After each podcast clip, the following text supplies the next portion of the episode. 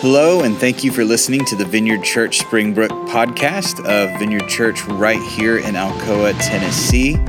If you haven't already, you can check out our website for more information about our church or find our audio archive with all of our previous messages at www.vineyardchurch.us. You can also subscribe on Apple or Google Podcasts. Now, let's hear this week's message.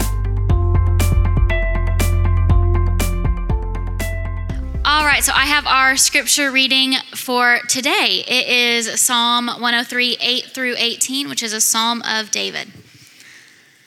The Lord is compassionate and merciful, slow to get angry and filled with unfailing love.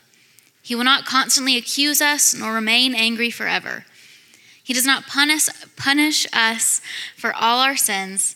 He does not deal harshly with us as we deserve for his unfailing love toward those who fear him is as great as the height of the heavens above the earth. He has removed our sins as far from us as the east is from the west. The Lord is like a father to his children, tender and compassionate to those who fear him, for he knows how weak we are. He remembers we are only dust. Our days on earth are like grass. Like wildflowers, we bloom and die. The wind blows, and we are gone as though we had never been here. But the love of the Lord remains forever with those who fear him. His salvation extends to the children's children of those who are faithful to his covenant, of those who obey his commandments. This is the word of the Lord. Thanks be to God.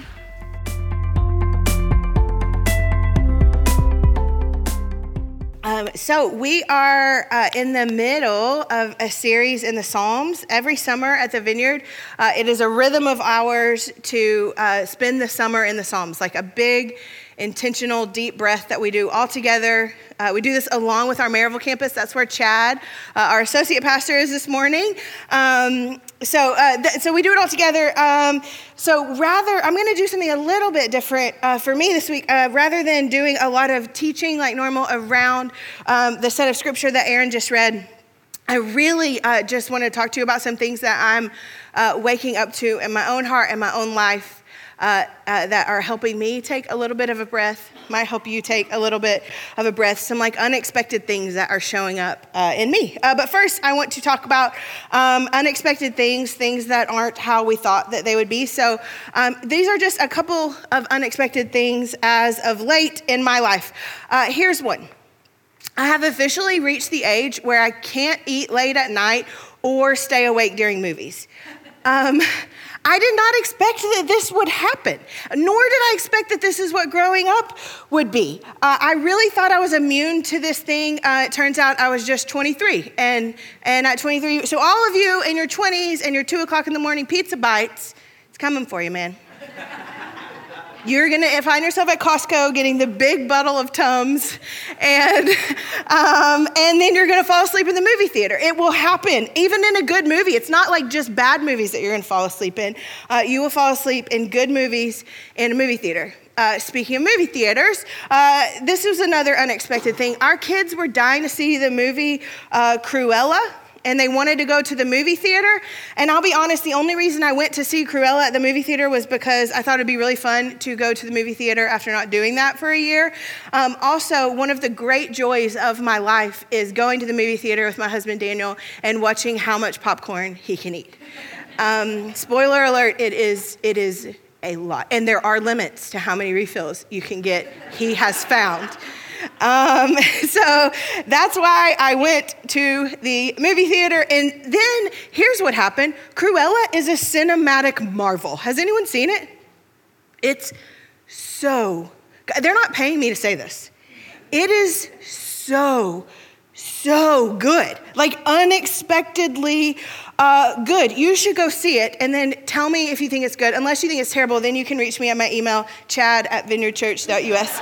Um, Here is another unexpected thing for me lately. Um, I am a wannabe gardener. I have friends who are true gardeners, um, and they help me a lot. And I am a wannabe gardener. Um, like, here's how wannabe gar- I follow like gardening Instagram accounts. I ask a lot of questions, um, and I surround myself with people who know what they're doing. But then here's my actual garden. That's like how I hope it would be in real life. The way I garden is uh, I plant seeds like a month or six weeks after everybody else plants their seeds. Um, I forget to water pretty regularly. Um, I gaze at my garden out my window and see little tiny shriveled burnt things in there. That is my experience with gardening. Um, and this was an unexpected thing. Huck comes running in one morning from outside and he says, We got a squash. And I was like, No, we didn't. Those plants are not healthy. And like, let's not get our expectations for vegetables. You know, like, this is just, it was just, I just wanted you to work. That's why we dug holes. Um, and we planted them like two weeks ago. There's no squash. And I walked out, and hot dog, there was a squash. And it was awesome. I, brought it in, I put it on my counter. We haven't eaten it yet because that's also what I do. I just stare at it and let it rot on my counter. Anyway, that squash was like this giant, er, giant, giant, unexpected uh, thing for me this morning. Um, but here's my favorite one, just in the last few weeks, that uh, my favorite unexpected moment. Maybe you have had a situation uh, like a very dear friend of mine who shall remain nameless. Um, she has become obsessed, and I'm saying obsessed with finding deals. Um, I follow gardening Instagram accounts. She follows uh, Target clearance special Instagram accounts. Those exist. Don't, I'm not going to tell you what they are because she'll get mad at me. So she ordered something online. She found a deal. Do we have a slide, Taylor? A picture? Okay. Um, she ordered a blow up this. Okay, can you see it? It's very tiny. This is a giant blow up slide. You know, in the backyard uh, with the with the hose, and it goes down. She ordered this giant blow up slide for $19.99. That's what the price says. So she deal of the century, right? How much do those cost? Anybody know? 350. Thank you, anonymous person. Um, 19.99. She buys this slide. Um, if we'll go, this is what came in the mail. Next slide. that. A bag of balls. That's what she got. I think there's 11. She didn't even get, she didn't even get a dozen. She got a bag, a bag of, of, I will never stop laughing about this. She was going to get a, a summer of fun. and she got eight balls for, for a ball pit she didn't get. I, I love this. Um, if you need eight balls for your ball pit, please see Allison Young after church. um, the uh, they're unexpected things. Uh, it's it's what I love unexpected things normally, um, but the unexpected in my life in the last few weeks has been bigger than just squash or blow up slides. Um, I've been waking up to something that has been a little bit surprising uh, and unexpected for me in my life with Jesus, in my spiritual life, my spiritual journey. And um, I was just telling my dad, I'm so nervous this morning, and I think a lot of it is because it's the thing I'm waking up to is something that I really wish wasn't true. Um, it's, it's kind of embarrassing, uh, but I do want to talk about it today because I, might, I have a hunch that I might not be alone. Um, and it's this this is what I'm waking up to. I am realizing uh, that more and more and more, the older I get, that I think that the mercy of God is terrifying. I think it's terrifying. The more I wake up to mercy, the more I understand God and who He is, uh, the more it is nothing like I expected it to be. Mercy, it's scandalous, it's barely understandable. And the more I learn and know of it, the more uncomfortable uh, it makes me. And this was kind of unexpected for me, uh, if you know me well, because I, I like love mercy. Like uh, one time when I was a teenager, I was in uh, Sunday school, and the Sunday school teacher, I've told you this before, the Sunday school teacher uh, wrote a chart, like a big diagonal line on the board, he called the slippery slope to hell, and he drew my name in hell because I had too big of a picture of mercy. Like I, I love mercy. I've read Ragamuffin Gospel like a billion times. Like I love this stuff. If you come and look at my bookshelf, it's it's uh, Brennan Manning and Eugene Peterson and Barbara and Taylor and Buechner and Robert Capon. They're like the Grace Brigade. Like that's what I read. If you Google any of their names, none of them have ever been in trouble for having too many rules, and all of them have been in trouble with the church. Every one of them.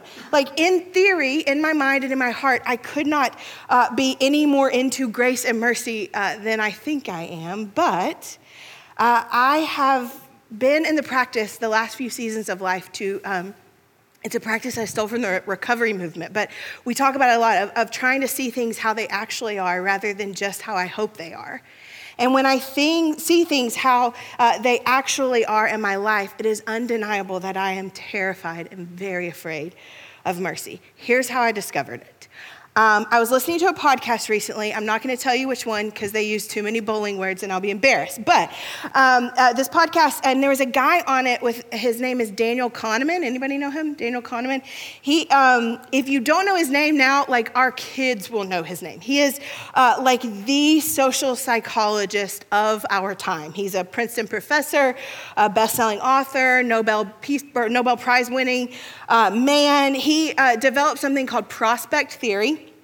And prospect theory is an economic behavioral theory uh, for predicting behaviors or predicting decisions. It started out with the lottery, and then he kind of took it across the board on all kinds of uh, economic decisions. This is what he won a Nobel Peace Prize for. So um, he is a fascinating genius. Look him up.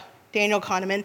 Um, but of all the brilliant things that he talked about on the podcast, and there were a ton, uh, my favorite thing he talked about was he told this story about something that happened um, when he was a child. Uh, and he included this in his Nobel Prize autobiography when he won the prize. So, uh, Daniel Kahneman, he was born in Tel Aviv, and he is Jewish, so he is an Israeli Jew, born in Israel.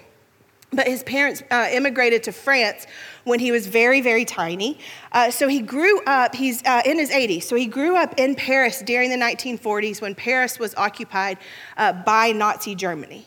And so, as a Jewish boy growing up in Nazi occupied Paris, he was required to wear a yellow Star of David visible all the time. Anywhere he went, his yellow star had to be uh, visible. So, one day, uh, he is very young, I think like eight, and uh, he's out past curfew and he sees a Nazi officer. Uh, and he panics. And then he discovers it's not just any Nazi officer, it's an SS officer, which he said, in his words, uh, were the worst of the worst, the very worst and meanest Nazi officers. And then the officer spots him. Uh, and so it's not just that he sees him, the Nazi officer spots him. And so there he is, a young boy trying to hide behind a building, absolutely terrified, uh, waiting to be punished by this very, very scary man, uh, punished severely, arrested, uh, killed, taken uh, away like other Jewish boys. That's what he's waiting for. Uh, so the officer spots Daniel and he calls little Daniel and he calls him over.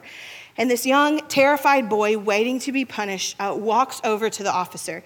And he says, Then the scariest thing happens. The officer bends down and picks him up. And it's like, he's terrified.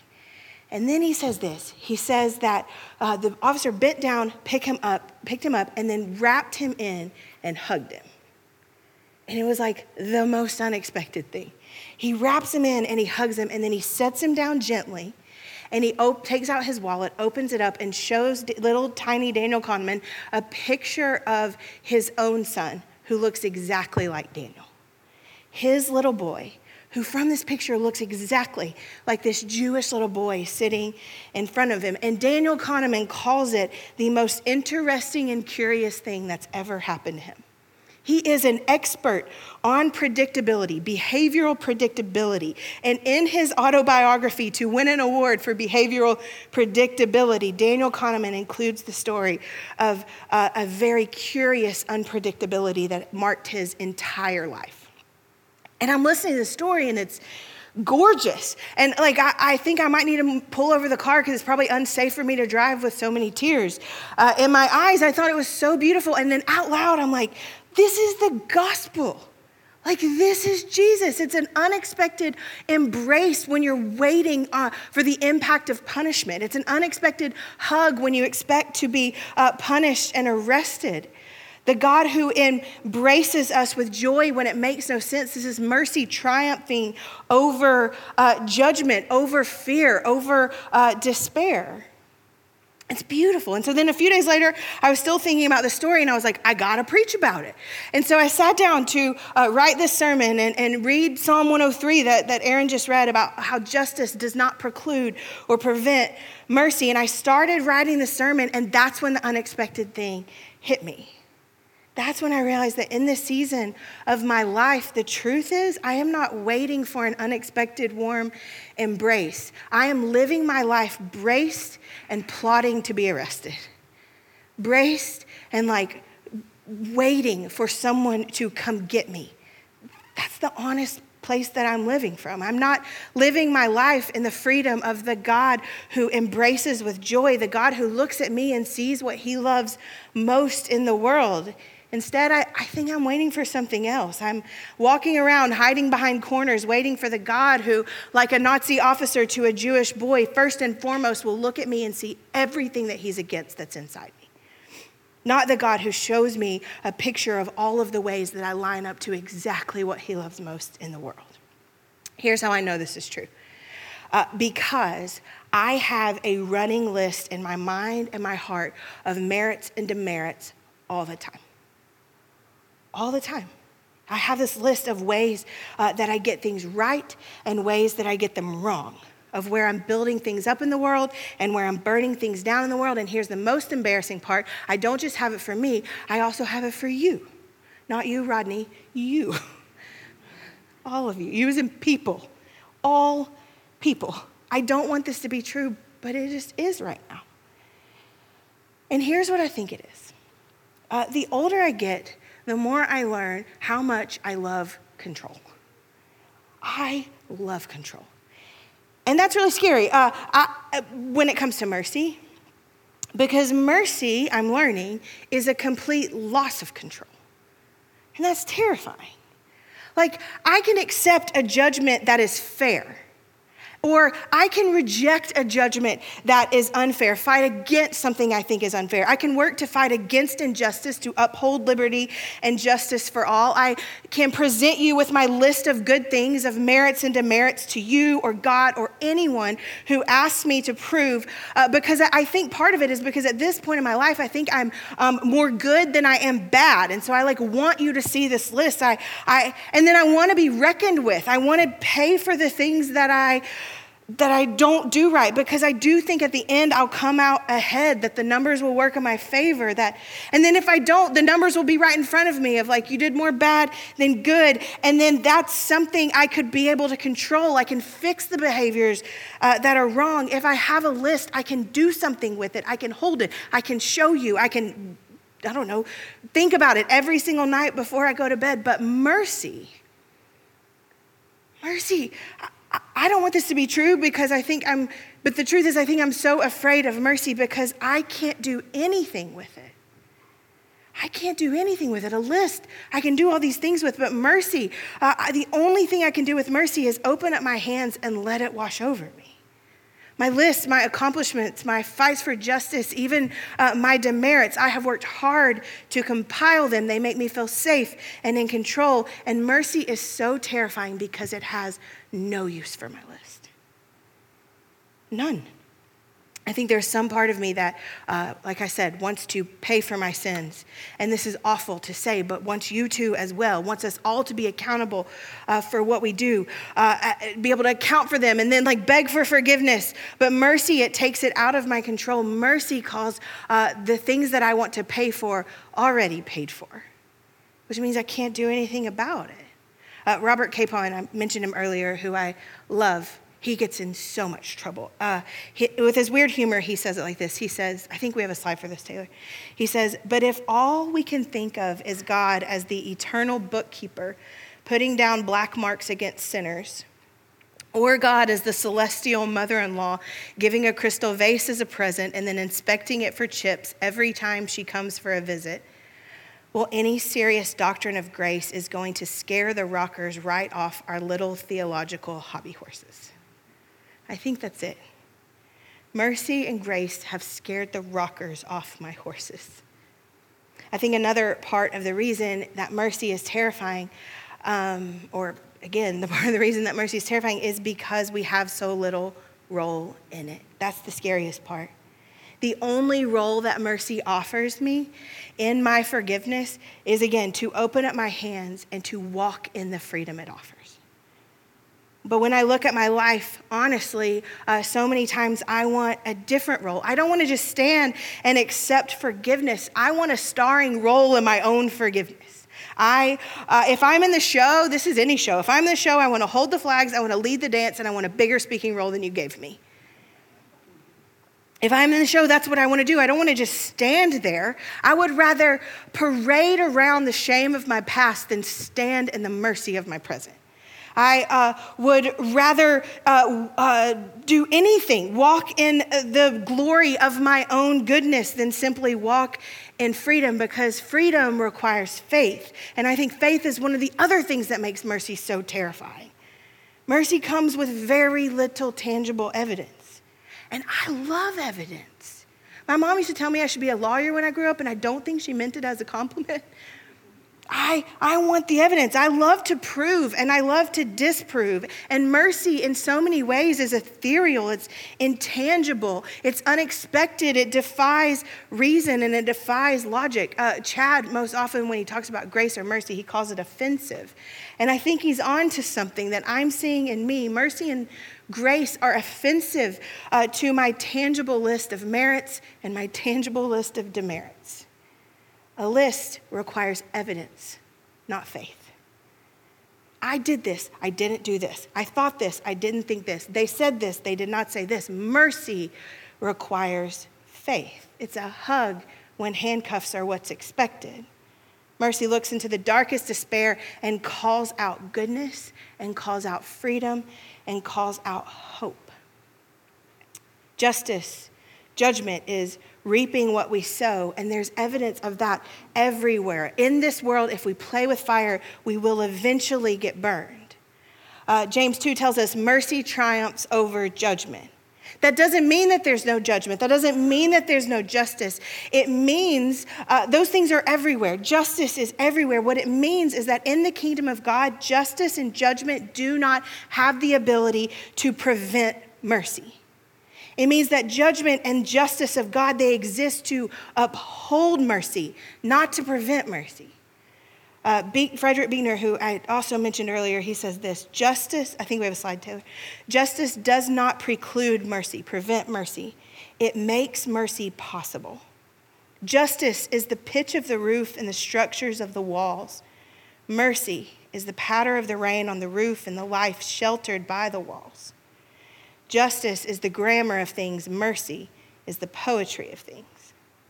Uh, James 2 tells us that we will be judged by the Father not by the contents of our list, but by the law that sets us free. Justice makes mercy possible. It sets up the freedom that we can open our hands and walk into. Uh, the cross of Jesus represents at the same time uh, the, the destruction and evil that all of us are part of, that uh, we're always doing to ourselves and others. The, the truth is, Jesus, part of the reason Jesus died on the cross is because since the beginning of time, uh, humans have been in the business of killing other humans right? That, that's part of the reason. This is the justice of things. And at the exact same time, the most true thing we think as Christians about the cross of Jesus is that it is our brightest hope. It's like the evidence of how busted we are as people and the brightest hope in the entire world life in the face of death, the great embrace of mercy in the, the face of a literal arrest that always goes on forever uh, before us, stands in our place in the judgment of things, making a way for us where there is no way. Uh, mercy triumphing over justice just means uh, that justice and judgment do not get to prevent mercy, it will always come. And the resurrection of Jesus is this reminder of what Romans 6 tells us that everything God has done in his own son, he will do in us that with that freedom becomes uh, everything that God did in Jesus possible in us, new life possible in us. He will speak life when death is on the menu. He will speak hope when despair is what we ordered. And He will speak mercy when we have demanded credit or reckoning. The cross and the resurrection of Jesus tells us that uh, the Father has found us out past curfew, Star of David on our arms, waving our lists around and that He has called us to come to Him And that when he looks at us, he looks at us as the object of his great affection. And that he picks us up and he holds us close and he whispers into our ears, I love you. I am on your side. I am chasing after you. And I'm relentless. Open up your hands and throw your damned list away. I used the D at the end, so it's not a cuss word. And our only role in this whole show of mercy is to be held, to be whispered to, to open up our hands. We are empowered by the merciful embrace of a father that somehow holds me tight and then sets me down and sends me back into the world, list free, sort of, when I do it. Uh, one last quote I want to read to you, and then let's just take a breath. Um, this one comes from a very wild monk named Thomas Merton. He says this But the man who is not afraid to admit everything he sees to be wrong with himself, and yet recognizes that he may be the object of God's love precisely because of his shortcomings, then he can begin to be sincere. His sincerity is based on confidence, not his own illusions about himself, but the endless, unfailing mercy of God. Uh, so here's what I need for Selah today. We, we do Selah every week at the Vineyard. We, we want to take a breath at this moment in the service every week. Here's what I need today, and my hunch is maybe more than just me needs today. Uh, I want to offer us a long, quiet pause. We have a lot of verses, and I want the, to invite the Holy Spirit to come and drench us in the mercy of God. Um, a couple of things a reminder your only role in the forgiveness of Jesus is to walk in the freedom of it. And I think that that means um, maybe taking a minute in this minute to quit waving our list around, uh, to open our hands and to wait to be embraced by the one who I have found has never let me go. Um, Here's why I think things uh, like Selah are incredibly important in our life. This is why we do it every single week. Um, because I have woken up to this fear in me that I'm living out of some places I didn't really want to live out of. I'm believing some things I don't really uh, want to believe. And I think that there are, um, what I'm finding is when I wake up to things like this, these are places that Jesus wants to set me free. And I think they're places he wants to set uh, a lot of us free. And so it, it matters that we sit and uh, take a few moments to be there because we're going to leave here and we're going to be loads of other places. Uh, so we're going to sit in the, the, words of Psalm 103 that we read uh, originally, and so uh, they'll be on the screen. You can close your eyes. You can take a quiet moment. A lot of times, if I'm like trying to receive something, I will literally hold my hands open because it just reminds my body to pay attention. So ADD folks, that's for you. Um, and let's just take a minute. Let's reorient uh, ourselves to what I think might be the most true thing in the world: the relentless love of God for us.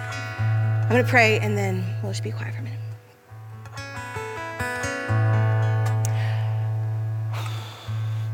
God, I um, I pray uh, for the courage to turn away, to repent, to turn away uh, from the places where we are actively choosing a list over mercy pray for the places that you would give us the courage to look in our own lives, not the lives of the people sitting next to us or the lives of the people that are currently bothering us, uh, but we give us the courage to look at our own lives, our own hearts, and see uh, what's going on. We expose our fear, and we give us the courage and the faith to believe that when you look at us, you might see something that is the object of your great affection. Uh, in our dead places you would speak life, in our despair you would speak hope, and in our change you would bring freedom. In your name we pray.